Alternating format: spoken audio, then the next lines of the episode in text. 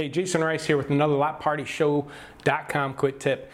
This one has to do with inventory type mix. So what I mean by that inventory type would be truck, van, SUVs.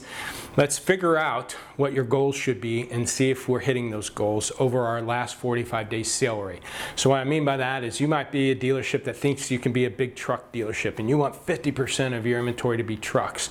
And the big key is that could be your goal and you can carry 50%.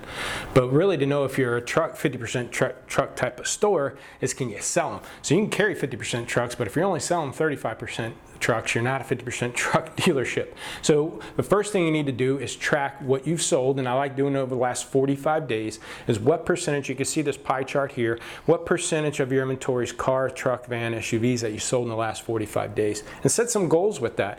If you want to be 25 to 30% cars and 35 to 45% SUVs and 30 to 40% trucks and less than 10% vans, make those your goals. And one way to track your goals is maybe look at your last 12 months worth of sale rate and just use that as your average, knowing that you can at least do that because you've done it over the last 12 months.